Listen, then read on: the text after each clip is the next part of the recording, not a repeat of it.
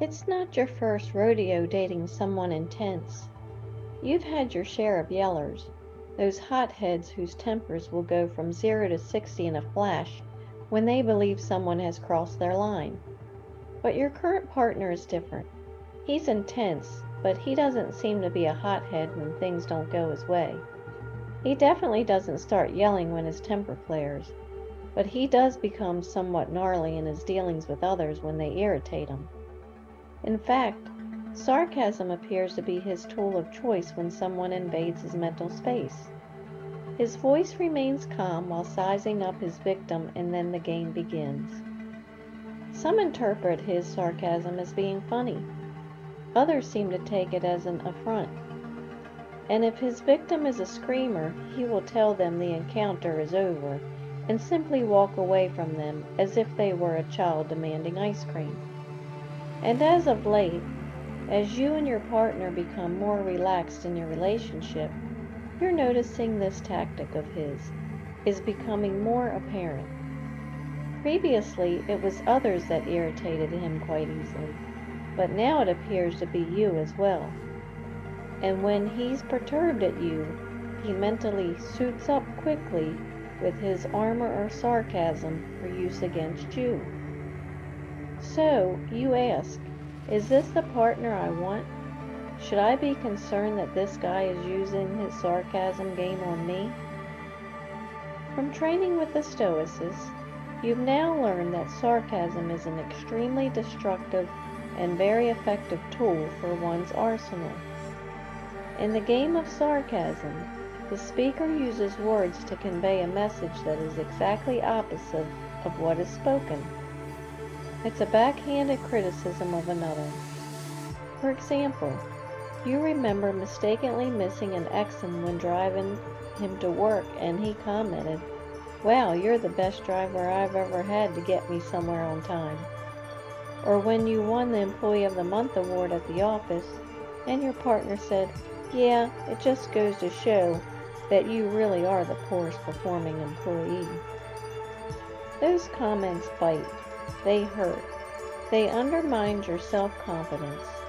In fact, you begin to feel anger while your partner was almost laughing. And when you responded with your dissatisfaction, he gave the most irritating response of, "I was only kidding."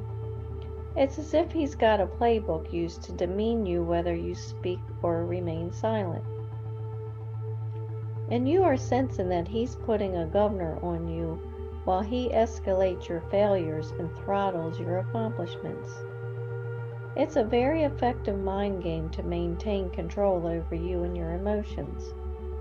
But you know from the Stoics that there's likely an anger component as well driving your partner's behavior when he intensifies this demeaning behavior towards you. In short, he's angry with you. Whether he's upset at a particular act you did that he perceives directly impacted him, such as missing the exit, or he has resentment over you receiving an achievement award from the office, it's clear he's unleashing his anger on you. So, instead of screaming at the top of his lungs at you when he's angry, he attacks like a submarine in stealth mode, waiting for the right moment to launch his attack when he catches you off guard. He then gives fatal mental blow to undermine your confidence and inner peace. It's bad enough to deal with a yeller, but to have a partner release their anger against you by using a submarine tactic, and then deny that they are angry by giving the "I was only kidding" response, is simply intolerable. It's like fighting a ghost. In the end, you decide to let the submariner go. You figure that to win, you'll have to become a submariner yourself. And what little trust and connection that may currently be present in the relationship will be replaced with constant betrayal and disconnection. Besides, it also appears to be a plight to your own self-destruction. Know that you know who they really are. Such individuals you will avoid. Now, using my Stoic storytelling method, My partner has been showing some anger issues lately. Should I be concerned? Mankind is born for mutual assistance. Anger for mutual ruin. Seneca. Do not let the sun go down on your anger. Apostle Paul. I will stop the relationship with this person. I realize that my mind will be constantly disturbed if I remain in their presence. The character trait I improved was maintaining my sanity. Thank you for sharing your mind with me. For your continued success, hear my secret. When you realize your partner is a submariner, it's time to move on to waters that are cleaner. Now relax, control your mind, and be as you wish to seem.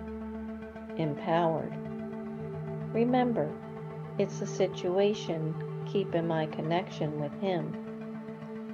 I'm Lori Stith, the Stoicist, your Christian life coach, and I believe in you. If you like what you mentally now see, join my website to learn and think like me at stoicmatchmaker.com.